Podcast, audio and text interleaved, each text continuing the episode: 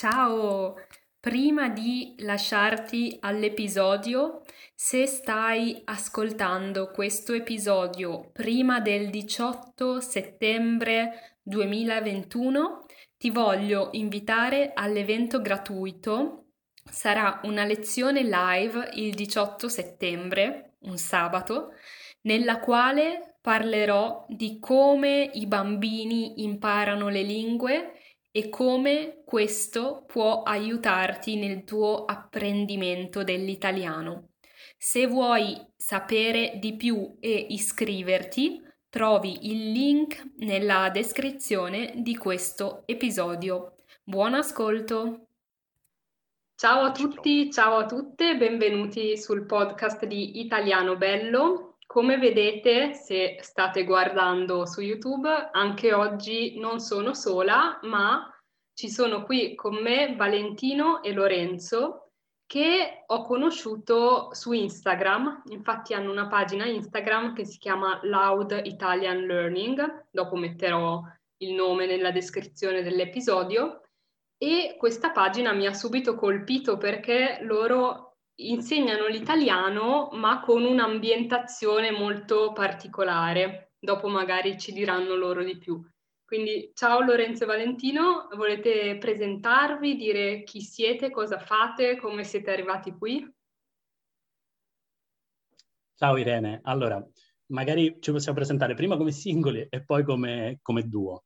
Eh, io sono Valentino, di formazione sono un sinologo, quindi ho studiato, ho studiato cinese e in parallelo ho sempre insegnato la, la lingua italiana, mi è sempre, mi è sempre piaciuta.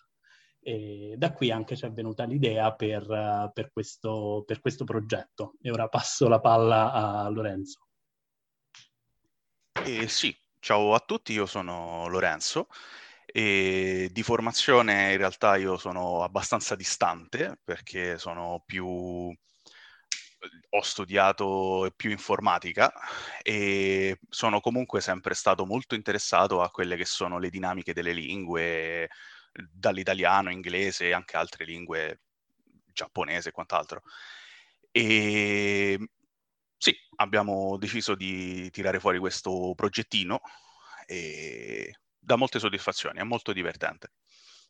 Eh, si vede, si vede che vi divertite, insomma. E quando avete cominciato? Perché penso che sia relativamente nuovo il vostro progetto. Più o meno da Abbiamo quando? cominciato intorno a sei mesi fa, oh. più, più, o meno sei mesi fa abbiamo, abbiamo cominciato. E, ehm, diciamo, abbiamo cominciato su, su Instagram, però eh, il, nostro, il nostro cardine dovrebbe essere YouTube, anche se Instagram ci piace molto come canale di comunicazione. E, uh, sì. Appunto, sì, scusa. No, no, eh, il, il, progetto originariamente doveva essere eh, principalmente YouTube, appunto, ma eh, per eh, un po' perché è più difficile avviare comunque un discorso video, anche per imparare appunto a montare, a utilizzare il, il medium video, abbiamo comunque iniziato con Instagram e appunto poi adesso stiamo andando avanti, insomma. E soprattutto questo lo dico anche perché a volte non è stato possibile riprendere perché in piena pandemia eravamo bloccati, ognuno a casa sua e diceva vabbè aspettiamo. Esatto. Sì, perché voi avete uno studio nel quale andate tutti e due di persona, quindi giustamente, esatto. visto che abitate nella stessa città, sarebbe bello vedersi. eh, capisco, avete iniziato in un periodo difficile, ma immagino che forse l'idea vi sia venuta anche proprio per la pandemia, non lo so se avete deciso di mettervi online per quello o se è stata una coincidenza. Esattamente. Diciamo abbiamo preso un po' la palla al balzo e è stato proprio dopo il primo lockdown che abbiamo tirato fuori quest'idea, un po' per, visto che tutto si è spostato più verso l'online e comunque appunto ehm, è un canale che è in, in, in, sviluppo e in questo momento soprattutto appunto. Quindi diciamo il fornire un supporto online, potersi spostare e guadagnare visibilità su una piattaforma online sicuramente aiuta, aiuta molto e appunto l'idea ci è venuta così, mentre stavamo coltivando l'orto. Quindi molto spontanea è stata. Che bello. E invece vi volevo chiedere come vi è venuta l'idea di dare questo taglio, cioè di usare questo tono ironico, non so come definirlo. Per chi non conosce la loro pagina Instagram, la descrivo un po', poi anche voi se volete potete descriverla. Loro insegnano l'italiano, ma con immagini e proprio un'ambientazione, un setting, come dire, pop preso da giochi, videogiochi, uh, fumetti. Peraltro io non so niente di queste cose, quindi non so neanche come definirle, però insomma usate un tono molto amichevole e molto ironico, divertente ed è una cosa molto originale, diverso dal solito insegnante di italiano che dice bene, oggi studiamo il congiuntivo. Come vi è venuta quest'idea? Immagino che parta da, da una vostra passione. Esatto, parte proprio in realtà dal nostro DNA. Noi siamo nati cavallo cresciuti, ci siamo proprio bevuti tutte le prime console tutti i film anni 90 più iconici, possono essere i primi film della Marvel, Matrix, Ritorno al futuro, Jurassic Park e questa cultura, diciamo, rappresenta un pochino anche il nostro, il nostro codice di comuni- comunicazione.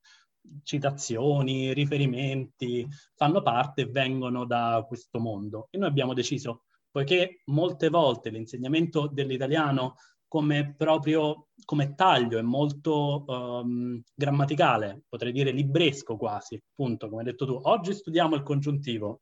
Oh mio Dio, no? abbiamo pensato di, uh, poiché di questo ce n'è già tanto, di questo, questa tipologia di offerta, noi abbiamo deciso di cambiare. Quindi cosa sappiamo? Di base sappiamo niente, sappiamo un sacco di citazioni di, di film, abbiamo tanti, letto tanti fumetti, visto tanti anime, giocato troppi videogiochi. Abbiamo deciso di condensare questa conoscenza e di spostarla, usarla come mezzo per insegnare l'italiano. Ovviamente è efficace con persone più o meno della nostra età, quindi che si aggirano tra i 25 e i 35 anni orientativamente. Certo, ovviamente. Non so se Lorenzo... Sì. Dimmi. Non so se Lorenzo voleva aggiungere anche qualcosa. Eh, effettivamente più o meno hai detto tutto, diciamo, siamo due uh, spiriti nerd, per così dire, quindi uh, è il nostro ambiente e di base eh, appunto un po' l'approccio eh, grammaticale tradizionale eh, in qualche modo può risultare pesante, soprattutto per chi eh, sta apprendendo una lingua magari mh, nel tempo libero o magari senza dei vincoli eh, molto stretti. Sì, assolutamente. Quindi e... ironico, un po' scherzoso. No, sì, sì. Sì, sì, è proprio piacevole seguire la vostra pagina eh, e lo dico io che appunto probabilmente non sono il vostro target ideale perché non conosco molto questo mondo dei videogiochi, però comunque capisco che il vostro modo di comunicare è molto coinvolgente. E volevo chiedervi per curiosità, avete notato se siete seguiti più da uomini che da donne, più da maschi? Più da donne in realtà. Esatto. Magari... Abbiamo No, 65%. Mm-hmm. Non sappiamo perché. Perché io noto, è una cosa molto strana, come sapete io insegno sia italiano che latino e um, nella, nell'ambito del latino mi seguono quasi tutti uomini, tipo un 80% uomini e 20% donne. Nell'italiano è il contrario, 80% donne e 20% uomini e è, è qualcosa su cui veramente non capisco la causa. Hai un'ipotesi su questo perché è molto interessante. È interessante, devo dire che eh, non me lo spiego tanto, cioè capisco perché mi seguono più donne, perché io sono una donna e posso capire che più donne si sentano attratte dal mio modo di comunicare. Non mi spiego invece per il latino L'unica cosa che posso dire è che secondo me in generale ci sono più uomini che studiano il latino. Non so se questo sia dovuto al fatto che soprattutto in alcuni paesi il latino è uno studio ancora molto elitario eh, al quale quindi magari riescono ad accedere di più gli uomini oppure comunque eh, studiare il latino, soprattutto parlandolo come lo insegno io, è una cosa elitaria già di per sé e magari una donna, non lo so, che deve seguire la famiglia, così non ha tempo a dedicarcisi, mentre studiare l'italiano è una cosa più normale, diciamo, e quindi, però non, non lo so, è solo un'ipotesi. Molto interessante. interessante. Mm. Guarda, io personalmente se uh, dovessi uh, studiare latino a- ad oggi, visto che oggi ha dato fortunatamente, uh, molto probabilmente seguirei una pagina come la tua, se non proprio la tua ovviamente, poi dipende sempre dal contenuto che poi uno riesce a raggiungere. Però una pagina, una pagina un canale com- come il tuo sicuramente li troverei molto utili e al tempo al periodo liceo mi avrebbe fatto molto comodo qualcosa del genere, quindi io sarei stato sicuramente uno dei tuoi uh, follower, diciamo. Benissimo. Allora, io direi che adesso possiamo entrare nel vivo dell'episodio, eh, visto che comunque i miei episodi non sono molto lunghi, è arrivato il momento di entrare nell'argomento che abbiamo scelto per oggi, che è il linguaggio del web, cioè come cambia l'italiano quando passa dal mondo reale o dai libri alla comunicazione online. Quindi intendiamo social media, eh, chat varie, WhatsApp, insomma, sappiamo tutti di cosa si sta parlando e vorrei fare con voi una conversazione, visto che tu Valentino sei anche esperto di lingua in generale, di comunicazione, su quali sono secondo voi gli aspetti principali. Potete partire dalla vostra esperienza o da, dalle vostre osservazioni, quello che volete.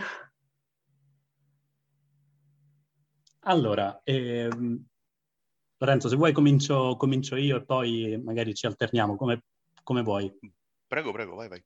Vabbè, allora, quello che io ho notato nel, nella comunicazione via web, soprattutto via uh, app di messaggistica istantanea, come può essere Messenger, come può essere WhatsApp, è che solo apparentemente in realtà è una forma di comunicazione scritta. Cioè noi ovviamente scriviamo, però in realtà ci sono alcuni tratti che l'avvicinano molto di più all'orale. Il fatto di magari segmentare, di spezzare il messaggio per, diciamo, uh, caricarlo di un... Uh, caricarlo di un altro peso comunicativo. Ad esempio, si può dare anche drammaticità a, a mettendo tanti brevi messaggi uno dopo l'altro. O anche mi viene in mente semplicemente come è cambiata la funzione del punto, del punto fermo nella, su WhatsApp. Mettere un punto fermo, se uno dice ciao, punto, io chiedo, ma cosa ho fatto di male? Mentre invece se fosse italiano scritto normale, noi sappiamo che alla fine di una frase è obbligatorio mettere punto. Su WhatsApp no, anzi mettere punto significa che tu stai dicendo quella cosa ed è così e basta, non può essere cambiata in un certo senso. Come anche il, l'uso delle, delle, maiuscole, se uno scrive tutto in maiuscolo eh, viene percepito come se qualcuno ti stia appunto non sgridando, ma se sta alzando la voce, sta alzando i toni in un certo senso. E tutte queste, diciamo, caratteristiche lo avvicinano molto di più all'orale che non allo scritto. È una, è una forma ibrida come anche il, abbiamo parlato prima appunto di comunicazione asincrona, no? che YouTube è una forma di comunicazione asincrona. Noi inviando i messaggi vocali abbiamo in un certo senso riesumato il monologo, perché l'avevamo abbandonato, poche persone lasciavano messaggi in segreteria, ma un messaggio vocale è come un messaggio in segreteria, ma uno ne lascia magari decine al giorno e quindi deve riuscire a uh, chiudere le informazioni, a fare questo pacchetto di informazioni senza che l'altro risponda subito. E non so, non so voi, ma io odio le persone che si, si, allungano e fanno questi messaggi da tre minuti. Li guardo, fatto oh no, tre minuti, devo sentire questo che ha da dire.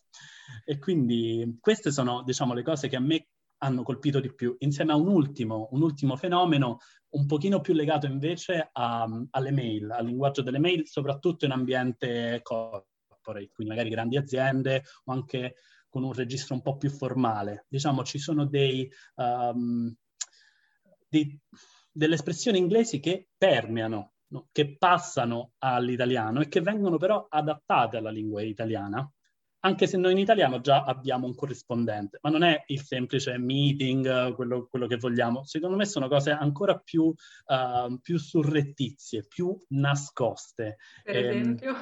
È una mia amica mh, che lavora appunto in una, in una, grossa azienda, mi ha detto che un suo collega gli ha mandato una mail dicendo ah, cara Paola, ti vorrei fare una suggestione. Ha detto, suggestione. Suggerimento, però uh, lui aveva subito l'influenza di suggestion e quindi l'ha traslato in italiano.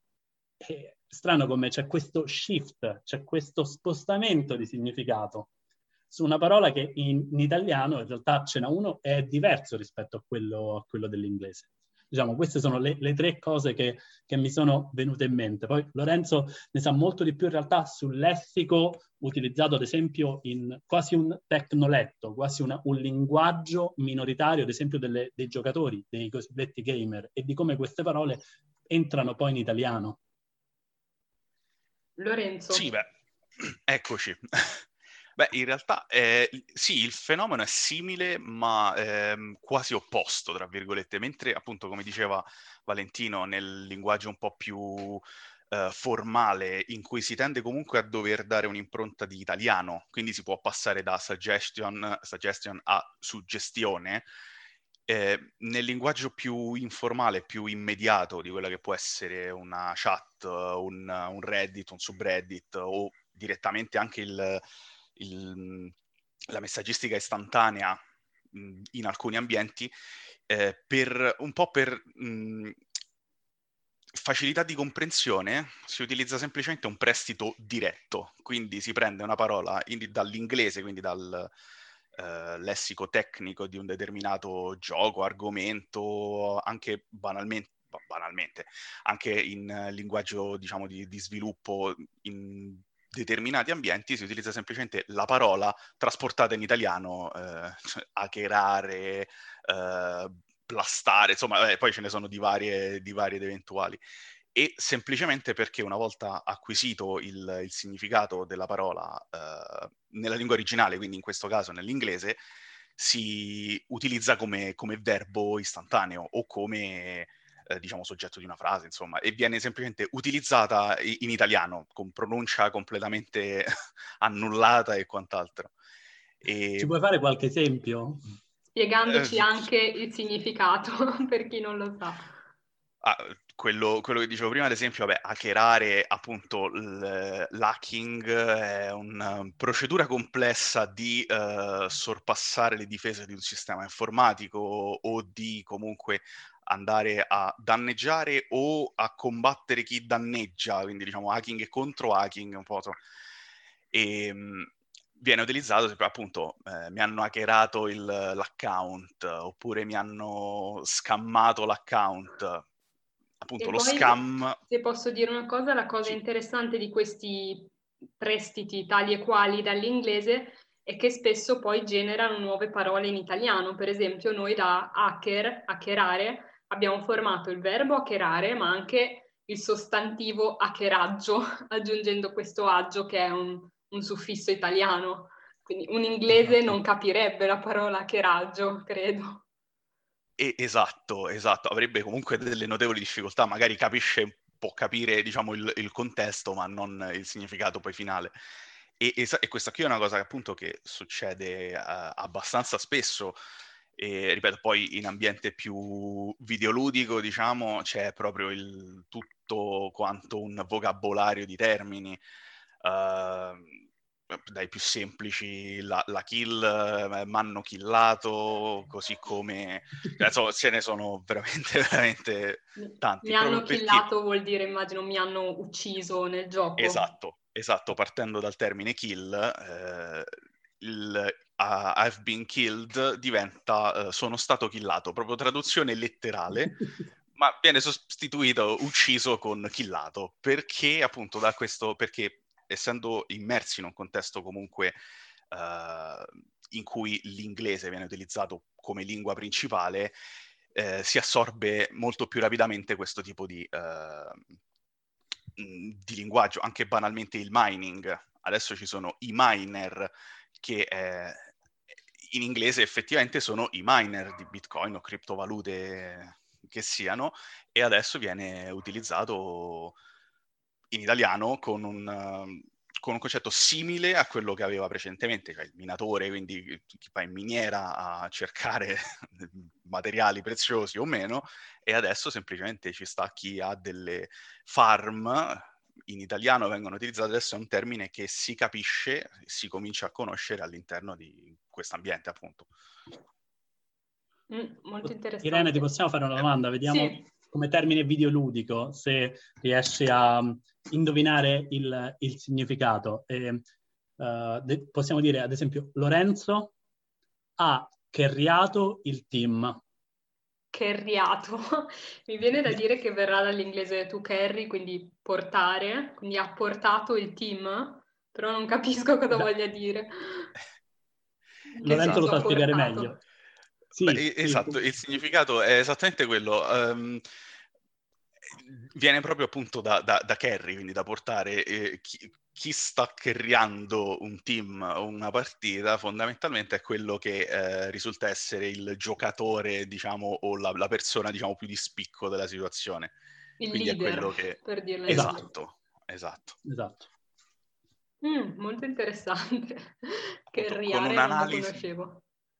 È, è, un termine che viene molto utilizzato e ad esempio appunto con un'analisi partendo dal, da, dall'inglese si può intuire il significato ma non sapendone eh, poi il contesto eh, è anche più difficile da interpretare magari. Sì, Volevo solo aggiungere a proposito di quello che aveva detto Valentino prima che anch'io pensando a cosa dire in questo episodio avevo pensato all'analogia la comparazione tra uh, i messaggi istantanei e il teatro. Tu hai detto prima ah. che i messaggi vocali sembrano eh, i monologhi teatrali, ma ho pensato che anche proprio gli scambi di messaggi ricordano un po' la commedia, perché anche lì i bravi commediografi del passato imitano il linguaggio parlato. Ehm, e poi dicevi anche della lo stravolgimento della punteggiatura e in effetti la, la, punteggiatura e anche le pause del linguaggio parlato non sono più eh, rappresentate da punti, virgole, punti e virgola, ma come dicevi tu dal fatto di mandare messaggi separati.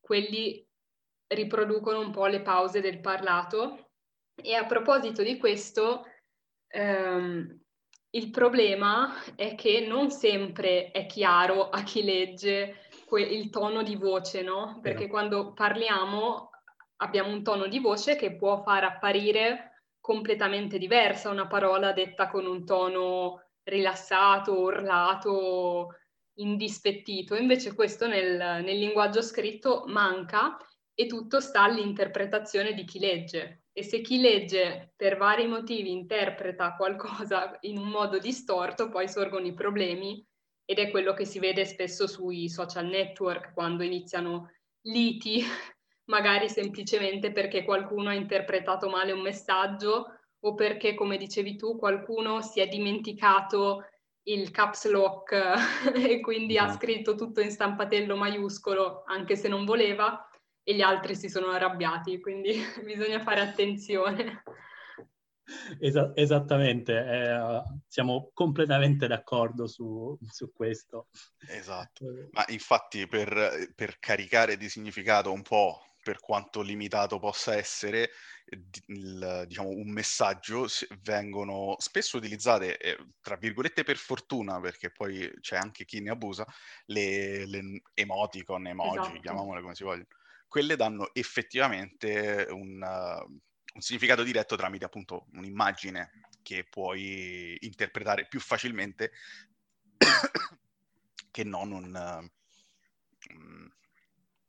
il, diciamo, l'intonazione da un testo scritto. Esatto. Insomma. esatto, quindi le emoticon, che in italiano chiamiamo anche faccine, sostitui- e anche le, le GIF, tutte quelle immagini, sostituiscono in qualche modo l'espressione facciale, il tono di voce, tutto quel linguaggio paraverbale, cioè tutto ciò che non è il parlato, che non riusciamo a far vedere nello scritto.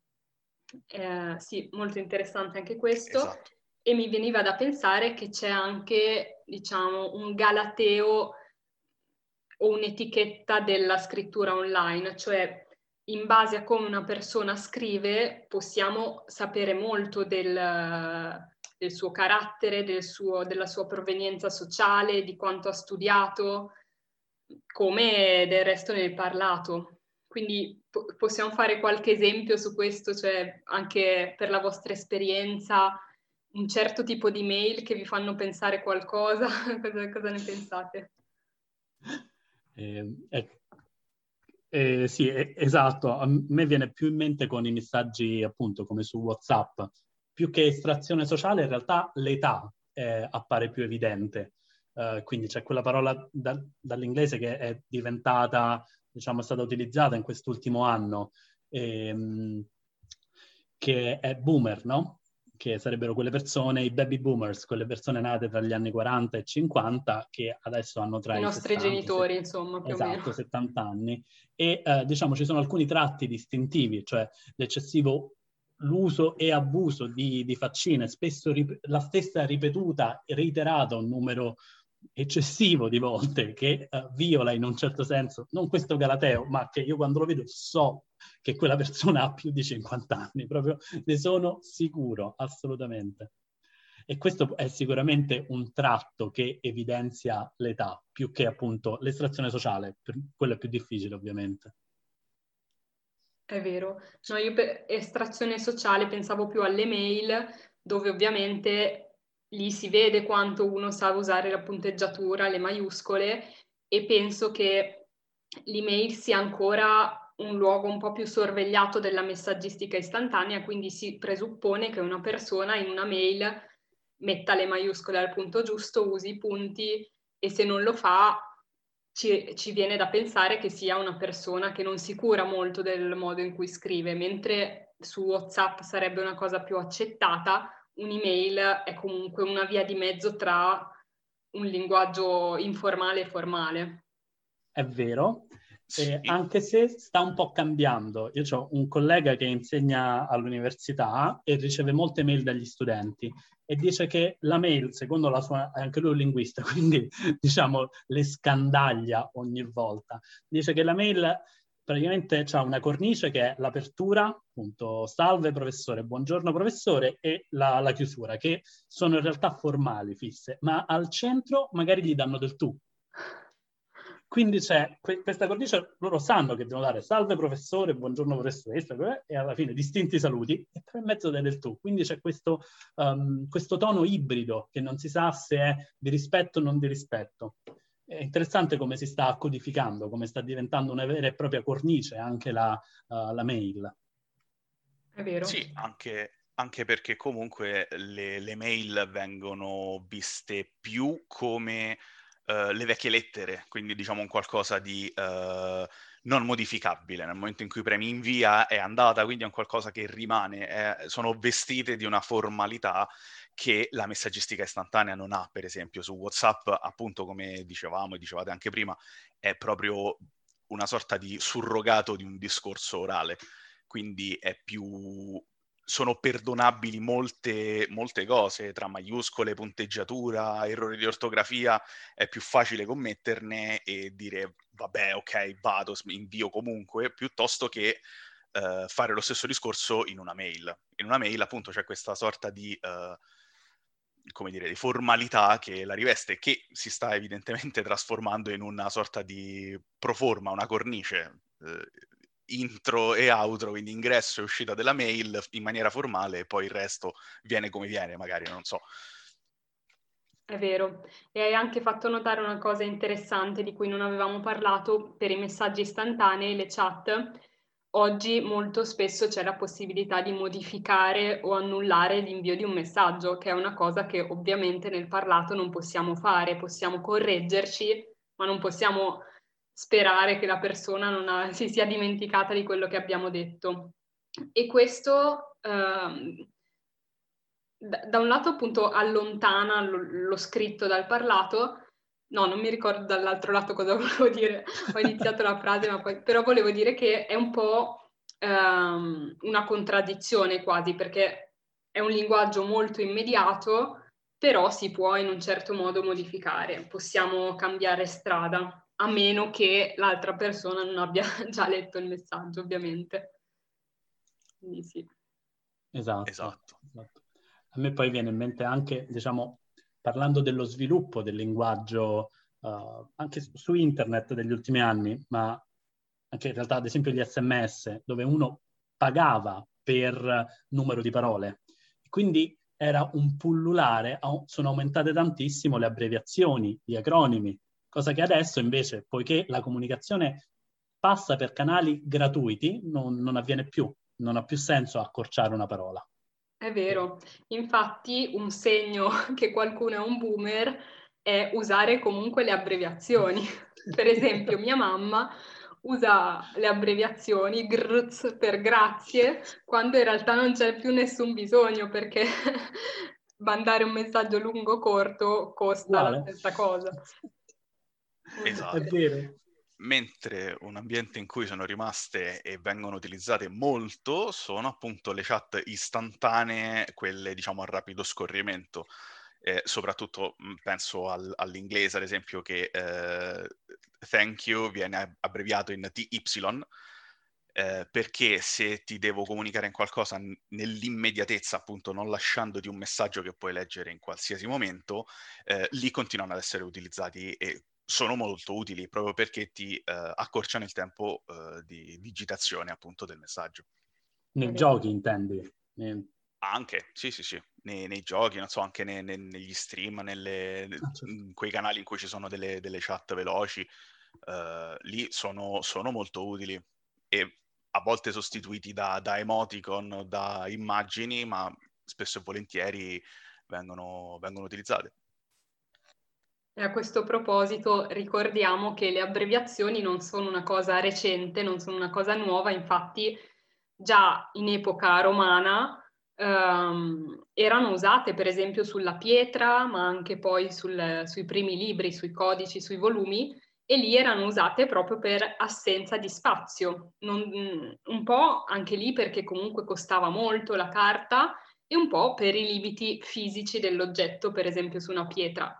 Quindi molti parlano delle abbreviazioni come se fossero una cosa nuova, ma in realtà dobbiamo ricordare che sono molto antiche e esatto. comunque erano usate per ragioni molto simili. Immagino anche che abbreviare delle cose scritte su pietra avesse anche, diciamo, una funzione di minor fatica, ecco. Esatto. La lingua funziona sempre per il principio dell'economia, che può essere per lo scritto o per l'orale. Se lo puoi dire in meno parole e se ti costa meno fatica, fallo, perché c'è tutto di guadagnato. Bellissima questa corrispondenza tra appunto sms e iscrizioni sul marmo. Cioè, marmo non lo so, oddio, travertino. Sì, sì, anche.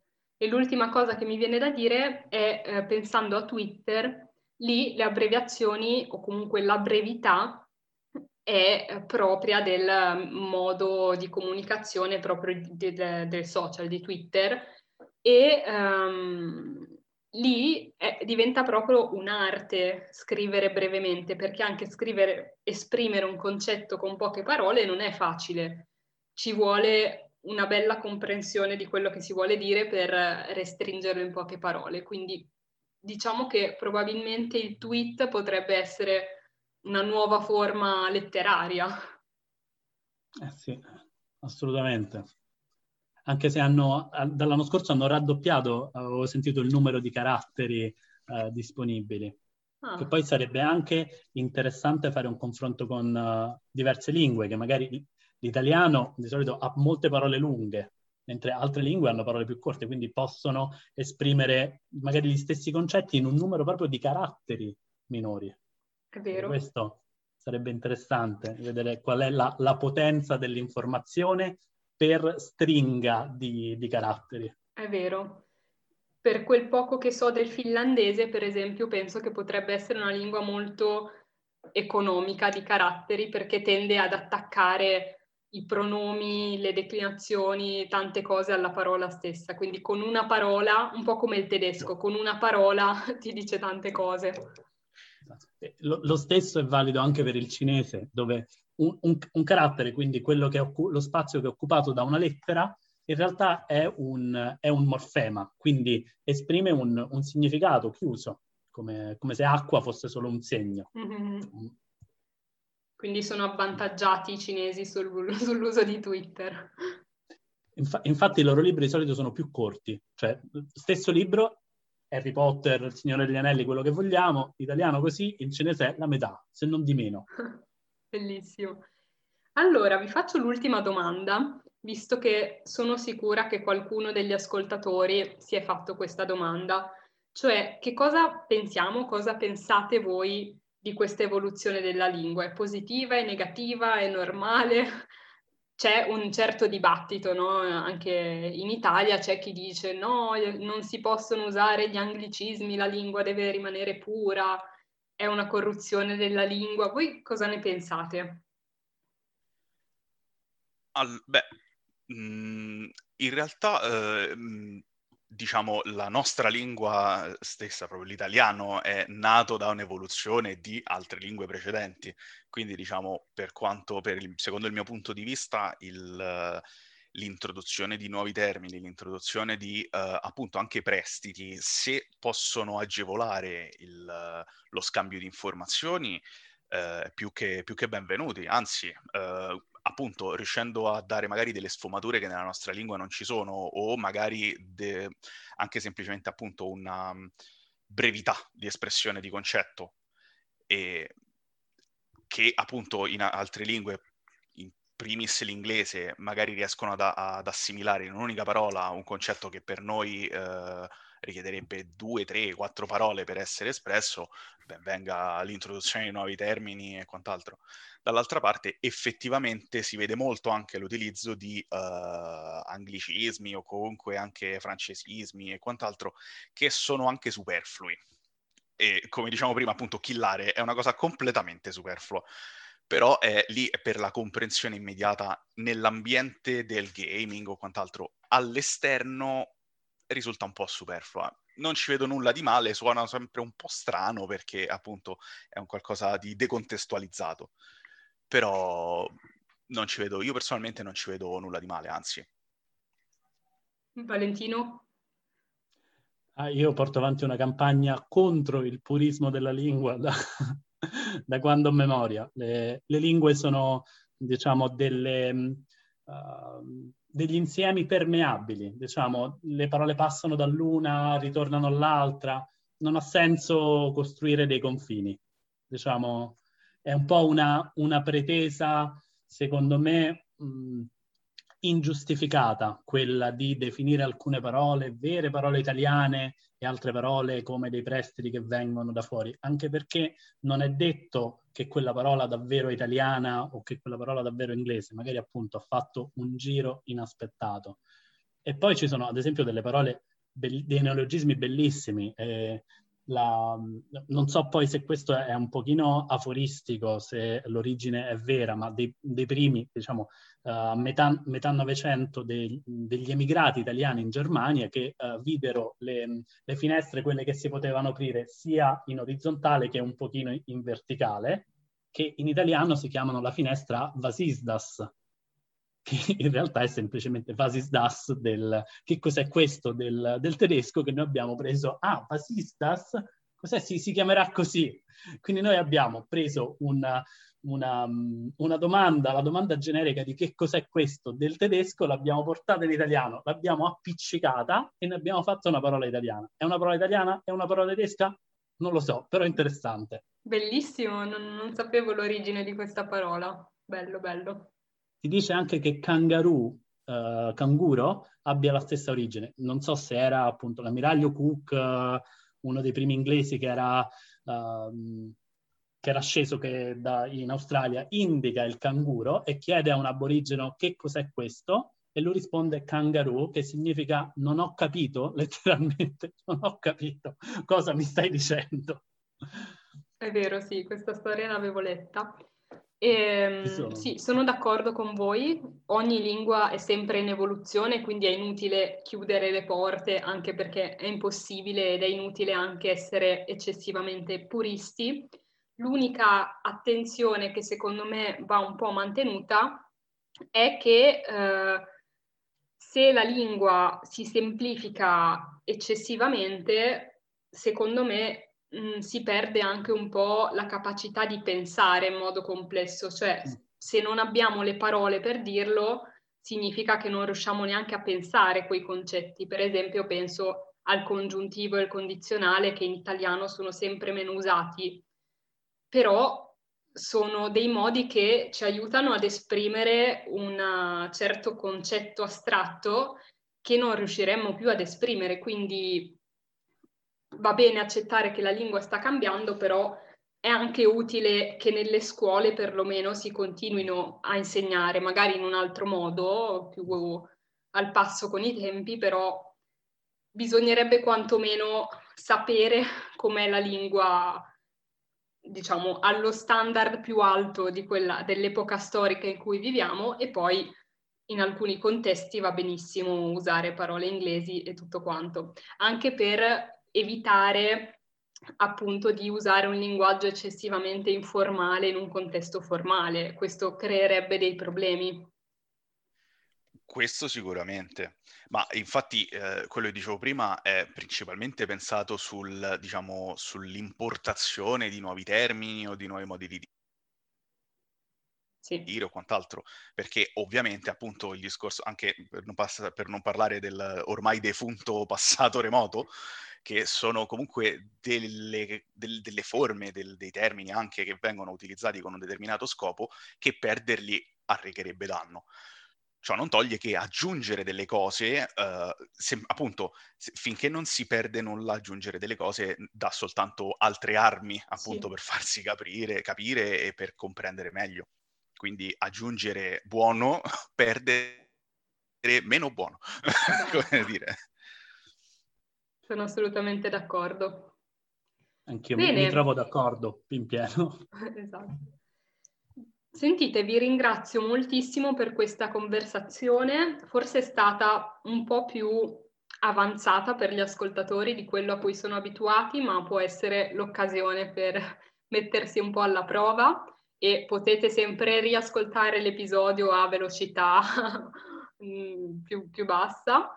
Eh, grazie mille Valentino e Lorenzo di essere stati qui, davvero, è stata una bella chiacchierata e uh, andate tutti a seguire la pagina di Loud Italian Learning che è bellissima e presto magari sentirete una mia intervista sui loro canali. Grazie ancora.